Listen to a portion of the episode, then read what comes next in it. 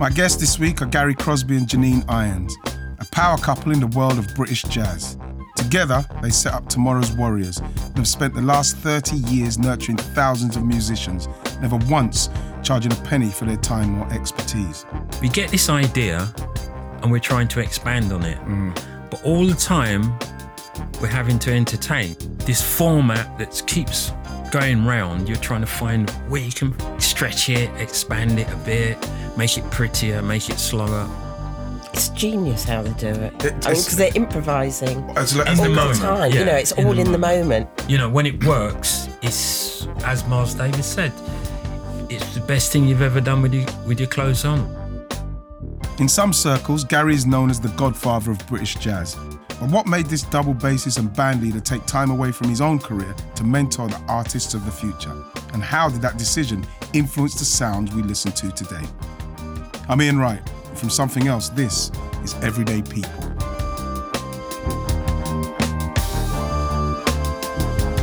I, I got a gig with Courtney Pine back in the 80s, Wow. the very first Courtney Pine big mm-hmm. gig. Mm-hmm. And somebody made me aware that there was one year I'd only been at home, I think, 40 or 50 days out of the whole year, out of the 360 odd days Touring? touring, working, just around music. And a, a great friend um, called Ray Carless, who's a very important member of the music black community, kind of said to me, "Take the chance." And when he said take the chance, what, why did he say Pack that? up my job. I was an engineer as well. I was an electrical engineer. All of my generation wanted to learn a trade. Yeah, but I think that when we was younger, we, we had a lot of that. It was a case of, you know, get a trade. I remember there was one time where I was getting kind of pushed towards going in the army to get a trade. Yes, me too. I didn't take much notice until Yeah. when I was like 18, 19, when I was just adopted my like Sean and everything. And then you realise, Jesus Christ, I haven't got no trade. I haven't got anything. And then I literally had to start learning from there, you know, the trade, which was bricklaying and, and plastering. Oh, you did that. I done it for a bit. yeah. I was very badly, gal, if I'm being totally honest, because Uh, I did electrical. Did you uh, do that? Yeah, house house bashing. We used to call it electrical Yeah. work. And so what at that stage, so he said, take the chance. Um, because these are the moments I love hearing about. Take the chance. When did you actually think to yourself, yeah, I'm going to do it? What gave you the we, confidence we were down in? Brixton. Um, there was a, a jam session, Mm. a, a regular session that I was the house bassist. It was called the Atlantic Pub, Yeah. And um, you you you know I know, what- I know, yeah, yeah, yeah, yeah. And uh, Courtney was playing there one night, and I think newspaper people were there, lights were flashing, Mm. and you know all kinds of things. And that was the kind of like, all right, you know, I'll do said, "Go for it, let me do this now." I'm Alex Rodriguez. And I'm Jason Kelly. From Bloomberg, this is The Deal. Each week, you'll hear us in conversation with business icons. This show will explore deal making across sports, media, and entertainment. That is a harsh lesson in business. Sports is not And, as simple you know, I- as bringing a bunch of big names together. I didn't want to do another stomp you out speech. It opened up so many more doors. The show is called The Deal. Listen to The Deal. Listen to the deal on Spotify.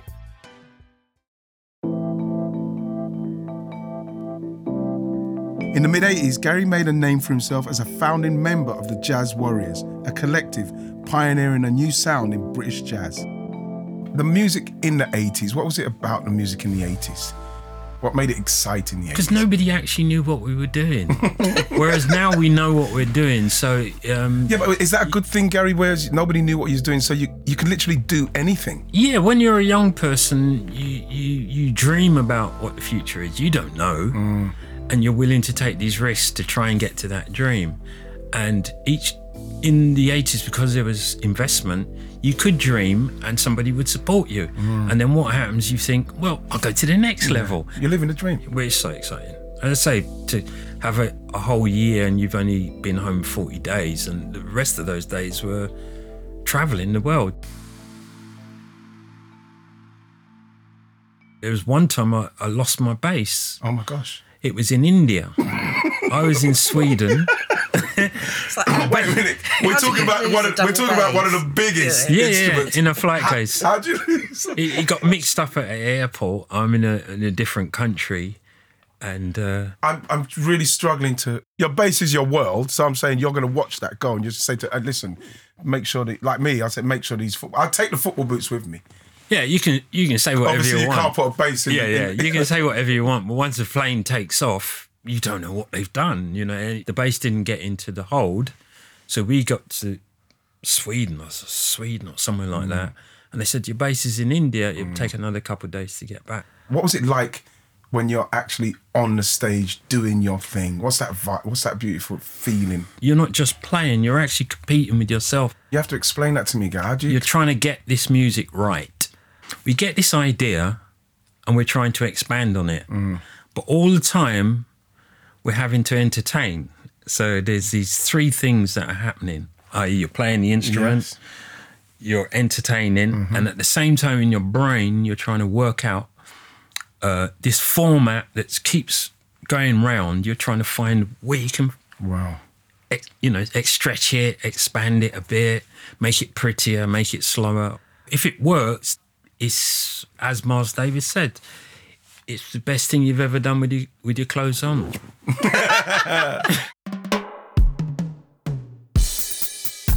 Gary spent the best part of the 80s touring the world and living out his dreams as a musician. But away from the road, something was missing.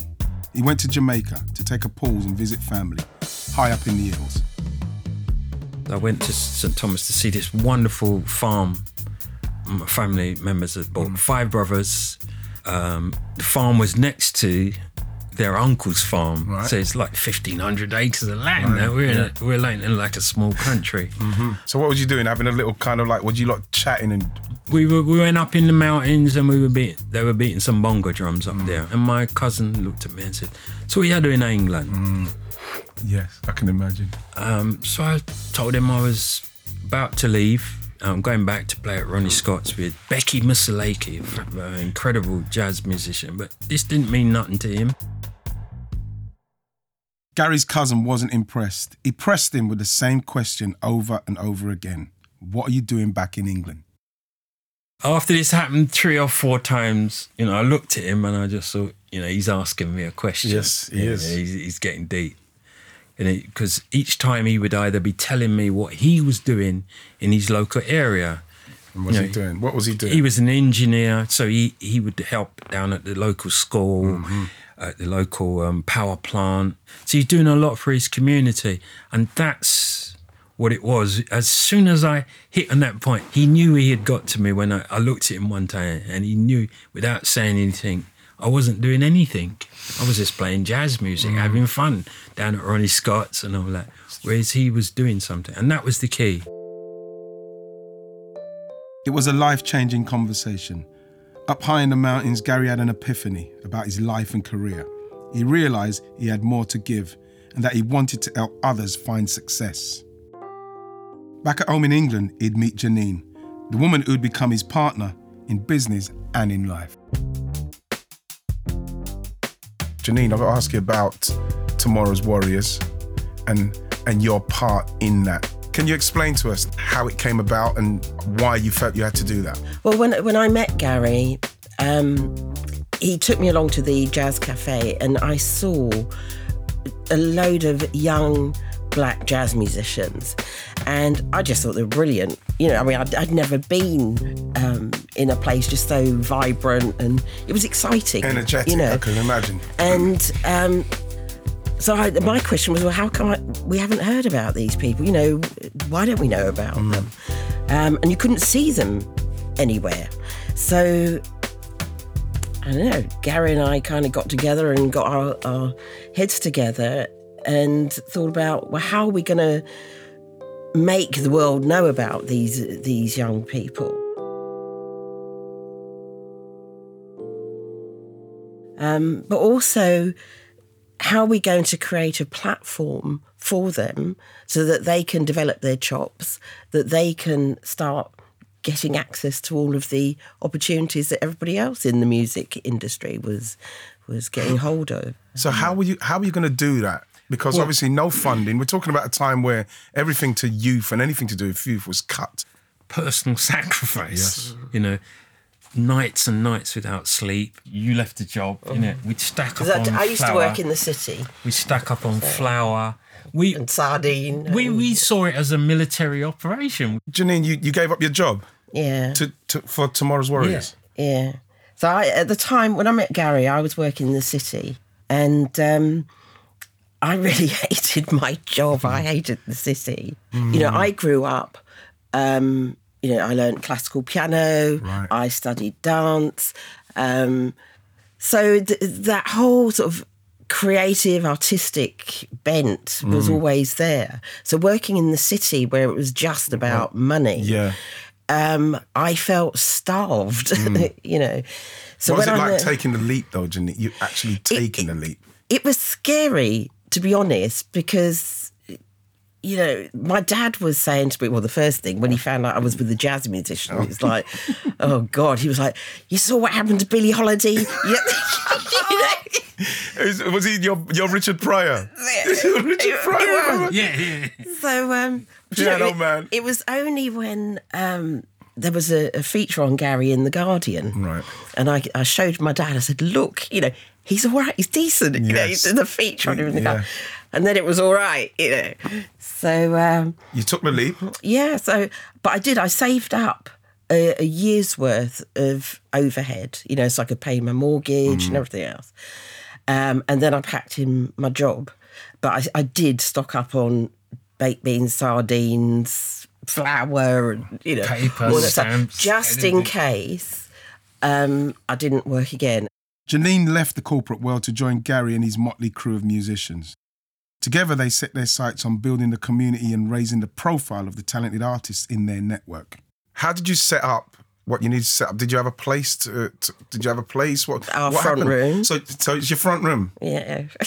And how did you create opportunities for people? it all centred around the jam session Right. Down at the Jazz Cafe, at the Camden. Jazz Cafe. Would it be good to explain what the jam session is? Please. So basically, I have uh, a gig every Saturday and Sunday afternoon at the Jazz Cafe. There's a piano, there's a bass, and it's entirely up to me to provide entertainment for those people that were coming in that building. Right. So I would use that opportunity to bring in younger musicians to develop their skills, Mm. and that's what Janine came and. s- That's what I saw saw when I, because when I arrived. she Okay. came and saw we were having great fun. We there were dancers, there were people from all other aspects of the artistic world that were just hanging on Saturday afternoon, and we were having fun. And Janine saw we were having fun and saw Put a stop to it. stop stop the fun. You have to put food fun table. Back in a moment. I'm Alex Rodriguez. And I'm Jason Kelly. From Bloomberg, this is The Deal. Each week, you'll hear us in conversation with business icons. This show will explore deal making across sports, media, and entertainment. That is a harsh lesson in business. Sports is not And, as um, you simple know, I- as bringing a bunch of big names together. I didn't want to do another stomp you out speech. It opened up so many more doors. The show is called The Deal. Listen to The Deal. Listen to The Deal on Spotify. Grand Canyon University's RN to BSN online degree program makes earning your bachelor's in nursing possible. Balance online coursework with local in person clinicals to position yourself for potential leadership opportunities in the time you have from wherever you are, leaving room for what matters. Achieve your goals with your personalized plan and team behind you. Find your purpose at Grand Canyon University. Visit gcu.edu. community was growing and the talent was all there, but nobody really knew their names. What Gary and Janine needed was a plan to get these artists heard. Once we had the, the jam session, the next stage on from that was to get some gigs. We got a tiny little grant from the Arts Council, didn't we, for Gary's group, which is called Nu Troop, um, to record some kind of recording. you Yeah. know, The first album. And um, we just intended it really as a high quality demo because in order to get the band touring we needed some kind of marketing tools we needed to send something to the promoters in those days it was cassettes so, And um, so we went into the, the studio. We did a recording. We just, you know, s- spent as much as we possibly could to get the best quality we could. Um, so we went to Livingston Studios, recorded there uh, in Wood Green. Um, I took the pictures because I was doing photography at the time, and then I mean I had no experience in marketing or anything like that. But between us, I was the one who could probably write the best between the two of us. So My English skills We- are never. with No, no, input sorry. from Gary. But um, and you know, and I actually taught myself how to use um, layout mm. software and you know Photoshop and Was you afraid? Was you scared? No, because I've I've I'm a bit nerdy that way. I can you know I deal with once I I need to do something. If I need to learn something, I'll I'll learn it. You know, I do whatever I need to get to the next stage, and that's really been the history of Yes. of the company. What were the obstacles? You know, um, well, knowledge. You know, mm. we we didn't mm. really know what we were doing. Um, so we're constantly having to learn on the job, wasn't it? And you know, obviously resources, money, and you know, um, I suppose there were um, barriers to get over. Yeah. But um, I realised that um, what my cousin was saying is that each one teach one. Yes. Mm. Which is language we used to use as Rastas, and also um, it's your duty. It's your, it was your duty. Whatever skill you had, it was your duty to help others Pass on. to pass it on because we needed it. It wasn't long before they started seeing results. The bookings were trickling in, and with each new gig, an opportunity for these talented acts to be discovered by new audiences. But with no budget behind them, getting there meant getting creative. do you know, I'd forgotten all about this. It's been so long, but every Saturday or every other Saturday, I'd meet them at Park Royal Station. drive 'em up to I'd be driving a splitter bus. so in the week, I'd be booking gigs. I'd be doing my Photoshop, you know, trying to create press packs and write press releases and all of that. And then come the Saturday, I'd pick up the bus um, That's round the corner, drive it up to Park Royal and, and wait for these teenagers who were inevitably late. Mm. And And arguing. then and arguing, and then causing- drive up the M1 or the M40 up to Birmingham, mm. or down the M4 to mm. Bristol, to take them to to do a jam session. I think, regardless of, of course, you know, a lot of work was put in, uh, a lot of support as well. But the, the real thing is that we loved doing it. We loved working together. Gary and Janine continued their work, growing the jam sessions and promoting new acts. Then in 2009, they moved into a permanent home at the South Bank Centre. 18 years after starting out, they had a physical meeting space in one of London's best known arts venues. Here's saxophonist and composer Nubya Garcia.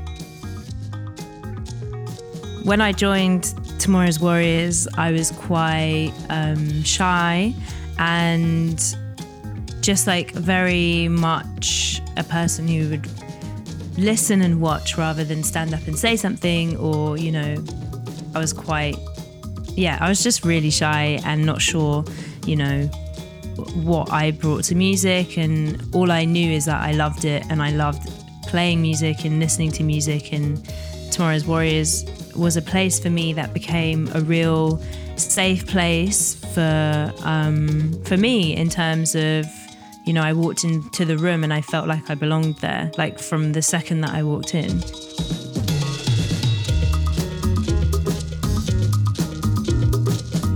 So Janine, when you when you hear her say something like that, how does that make you feel? Because it's a safe place for them. They, they feel like they can learn and express and everything like that. Is is was that the vision? we wanted it to be a place where um, particularly young black people would come in and immediately feel at home that they belong that they have a place and particularly at south bank that they have a right to be there um, because I know back in the day, with the South Bank Centre used to be this big, imposing building that didn't feel very welcoming.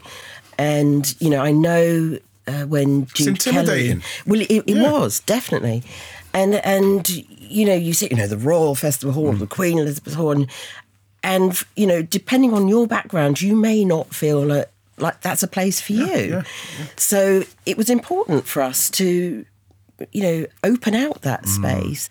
We really wanted to just, you know, open the doors and say, come, you know, and they did. Tomorrow's Warriors offered free tuition to any young person with a passion for music. They wanted to level the playing field and take away barriers based on wealth and class. Soon they had young people from all over London desperate to be involved. suddenly we're dealing with, you know, first of all, like 20s and 30s and 40, you know, all these different uh, young people coming until eventually we had to start breaking up the groups because, you know, there was a huge age range, wasn't there? Um, and also different abilities as well, which was part of the success of it, actually, having that mixed ability, everyone pushing each other along, you know. At the South Bank, Gary and Janine focused on mentoring young talent. For Gary, this meant teaching and inviting the musicians he worked with on the road to deliver workshops. Tomorrow's Warriors became a space for young people to create, make mistakes, and grow as artists. Gary has this really welcoming air about him. Like he's really supportive whilst also encouraging you and like pushing you to be better. When I was like auditioning for music college, he was like, okay, we're gonna go, we're just gonna shed scales. A few of us would go down and we'd just like run scales for an hour or something and then like run some tunes.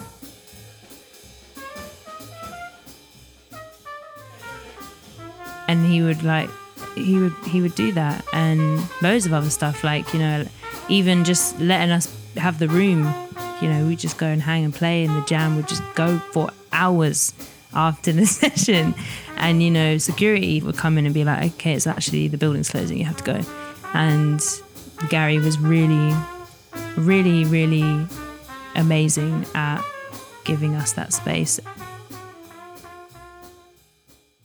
Gary, what do you enjoy most about teaching? I don't enjoy teaching. Why? I enjoy engaging with. Engaging. So when you give advice and you see someone, they play something, they come and they do something, what's that like? What's that feeling like? If if I've given somebody an artistic um, advice and they've done it, then I've thought you're hopeless because you know there's a lot better than me out there. No, no. Um, it's it's it's it's when I s- hear the youngsters or see the youngsters taking advice from the others that I've taught. That's the each one teach one Yes. When I thing in action. yeah, that's when Yeah. it's when That's it's when it's- important to me because then I, I realize oh the process is working. It is about Trust. trusting and giving them giving them some space. Mm-hmm. You know, of course, young people are going to make mistakes because that's what young people do. But you know, that's how you learn stuff. And then I think just by giving the, the, the free reign, I think at, Yeah. at South Bank, giving them agency, giving them ownership, um, and letting them be responsible and, and be accountable Let them grow. you know, let them grow. You know, and that's what creates, I suppose, the yeah, leadership. yeah.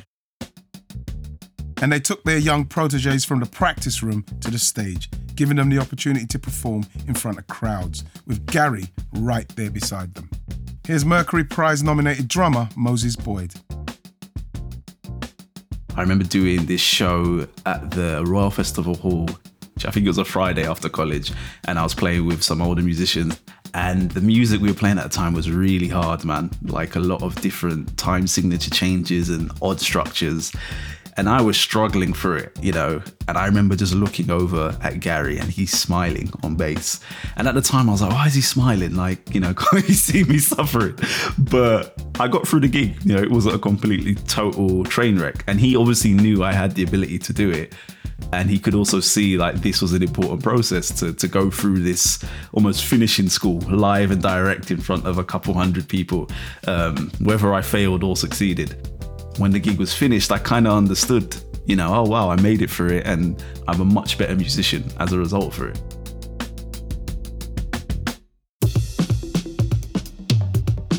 The artists Gary and Janine nurtured over the years became breakout stars of British jazz, in a scene that was finding new audiences around the world. Sounds made in South London were travelling internationally, and listeners were getting younger and more diverse. Jazz music was becoming cool again, and the artists developed through Tomorrow's Warriors were some of the scene's brightest stars. You know, I wanted to ask jazz and the jazz revival. How come it started to just get exciting? It's because of them. Seriously, Yeah, the youngsters. it- It's because they've- Seriously? they've made it exciting. Yeah, yeah. It's it's they've brought their energy. They've brought all of the.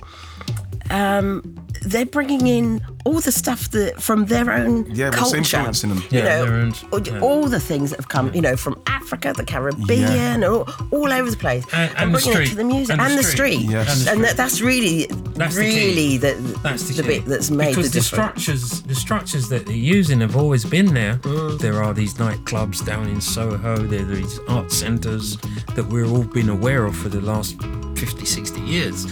But you need you need the content. What Janine has encouraged as people who can lead. That's the difference that she's brought to to our way of teaching. So if you look at all of the, the people that have come through the Tomorrow's Warriors, they're all leaders.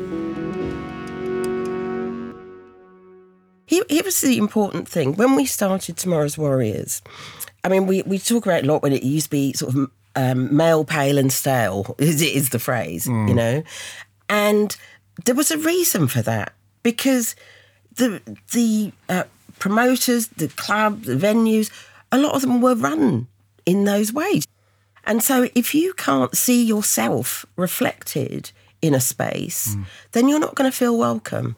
And I think that's one of the things that we really set our hearts on changing. You know, if you change the people you see on the stage, Mm, change the you're saying yeah. Yeah. you'll change the mm-hmm. people who are off the stage mm-hmm. as well. And so, eh, you know, and that's effectively what we've done, I suppose. Yeah. Can you remember the first time you saw your students playing at the highest level? I'm talking about thinking about when you first started, then you're sitting there, they're ready to come out, and they're on there playing at the highest level and they're doing it. Do you know that there was a moment when um, it was our second edition of Warriors, and that was J Life, and our first tour was to India and Nepal. So we had like a three week tour. And I remember driving through the streets of Mumbai. We were in the minibus. And suddenly we saw this huge, like the biggest billboard I've ever seen, you know, and it had their pictures on it. And it was one of my photographs, actually. So it was, so I was really pleased. It was like, Double wow, whammy. that's huge, you know. So straight out of sort of Jazz Cafe and the Mac in Birmingham or whatever, suddenly they're playing to 5,000 people who were just in sort of total adulation, mm. seeing these youngsters on the stage, and these huge stages, just five of them, and they were just holding the stage. They're holding court. I think my my sense of just absolute pride, mm. you know, seeing them go from a jam session to you know an international stage. For us, it's like watching kids become uh, adults. become You're, adults, you're seeing the first steps where they're actually next year they won't need me. I can. I'm confident now. Have you got um start when you've seen somebody get when you're watching and you're watching them, you're thinking, my gosh, he's, he's amazing. Yeah, last week, Who was it? um, Hamish Moore. It was a bass player. You know, I had a um, an accident, so I need somebody to support me. So I, I've asked Hamish to to do a couple of songs for me. And we get to the rehearsal. It's just me and him. I get in the room, and he's learnt all the songs. Um, he's got this wonderful instrument, and then he starts to play, and I'm like, I don't want to play uh, with this with this so-called student. He looks up to me. I, you know, there's a couple of times I says, "Stop using my name." Right? Why? You are independent. You're the best, one of the best there is. You don't need my name. And I, I listened to it, and I just thought, I'm not that good. I was never that good. I've helped him. You know, there was a time when I possibly I was ahead of him, but at this present moment, I can't match that. And I'm proud of that. Yeah, yes. Actually, I'm Yeah. actually proud because um, I know exactly what my, my path has been and where maybe I haven't been, you know, I'm 60, 65. Mm-hmm. And for the last 30 years, if I was really honest, I ain't be practicing like these youngsters. You know, this guy turns up, everything's learnt. And then even the stuff that I said to him, you could you just listen to some of the stuff that I'm supposed to play, mm. just in case on the day I can't play it. Mm. But just listen. You don't have to learn the stuff. And he plays it better than me. I am self depreciating. Deprecating. Deprecating. deprecating. I, I, know this now. But yeah. I've, I've realised this. I, I, well, this is how people like yourselves perceive it. I like to be honest. I'm fully aware that um, some of my students have reached levels that I'm. I ain't going to get there now, what? you know, and I'm glad at that. It's a testament to what what tomorrow's warriors has done. The fact that they they're getting better younger. Yes. Mm. You know, and yes. just opening out those those opportunities, the yeah. pathways where, you know, a lot of the kids now are going through to conservatoire or going into tertiary education, music yes. education. And whereas that wasn't happening so much yeah. Mm. before, so now we're seeing, you know, so many of them. Fast are, development. Yeah, yeah, it's much faster development. You know what we're going to do? We're going to listen to a few more clips. Is there more? Absolutely, my Are friend. you paying these people? Or Well, you know, they need, you need to get the props, bro. yeah, yeah. Ian Wright, this is Gilles Peterson.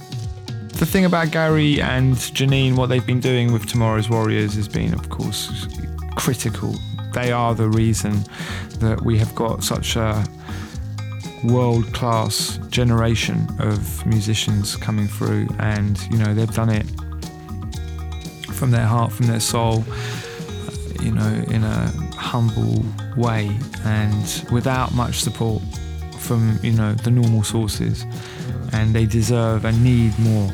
So, yeah, be proud of tomorrow's Warriors, Gary and Janine, and their whole team at Tomorrow's Warriors are just incredible what they've done. This so, is Jones. Um, yeah, we all, we all owe you a lot. Thank you. Oh, Big wow, up Gary and Janine, thank oh. you for everything and continued thank yous. I have so many more to give you because you haven't stopped ever. And I really value that. I really value being a part of this community. Um, thank you's not enough, do you know what I mean? But I just, I want to say I appreciate them so much. Yo, what's up, Ian? This is Femi Koleoso. I am the band leader of the Ezra Collective. I also play the drums for the Gorillaz and Jorja Smith. Without someone like Gary Crosby, a lot of the dreams that I've managed to achieve through music just wouldn't have happened. I love the phrase, if you can't see it, you can't be it. And that's what Gary is for me. I saw someone that looked like me, that carried himself in a way that I really respected, that was so, so generous with his time and with his resources to seeing the next generation grow. And that's what I'm trying to be like. So thank you so much for the inspiration. I love you, pups. You know, Janine, you, you isn't just, just lovely? You know, the thing is, Janine, is that when you gave up what you've given up, what you've been through on this journey up to this point, obviously, you know, it's, it's quite emotional for you, but how does that make you feel to hear what you and Gary have done over the years what giving these people the opportunities that they've had. Oh God. It just makes me want to blubber. I love them all. I seriously love them so so yeah, much. Yeah. They never cease to make us proud. I mean, it's almost on a daily basis where we see, you know, their achievements. Mm. Um, because they act as the, the, beacons for the ones coming after them, mm. and and we see that, you know, w- with our current crop of warriors, where they're talking about these young people as their heroes. You know, there's a lot of people who probably don't know anything about mm. tomorrow's warriors, what you've done, Gary, what you're what you've done, what you've given up to to to back it. Um, and you know, I can only say thanks for coming on. You know, it's a real, it's a privilege and honor to be to be amongst you and what you've done. And you listen to those people and what you've done for them. You, I can't I can't say how proud you must be feeling of yourselves because you should be. And I just hope it just goes on from strength to strength. Head to our show notes to find out more about tomorrow's Warriors and the work they do in the community. Next time on Everyday People, the accidental environmentalist paddling against pollution. It was quite foggy, and just seeing this huge cargo ship coming towards me out of the distance whilst I was in the shipping lane. Um, and I just remember the, the uh, captain on the support boat just saying to me very calmly but very firmly, Lizzie, you need to paddle now very hard for 10 minutes. It was about three miles away from me and it looked humongous. If you like what you've heard so far and think you've got an amazing story to tell, I'd love to hear from you. Get in touch at everydaypeople at somethingelse.com. That's everydaypeople at somethingelse.com without the G. Everyday People is a Something Else production, hosted by me, Ian Wright, produced by Jade Scott. Our assistant producer is Grace Laker. Our executive producer is Ollie Wilson. Sound and mix engineer is Josh Gibbs. With thanks to Jesse Howard, Paul Smith, Joe Sykes, Chris Skinner, and Steve Ackerman.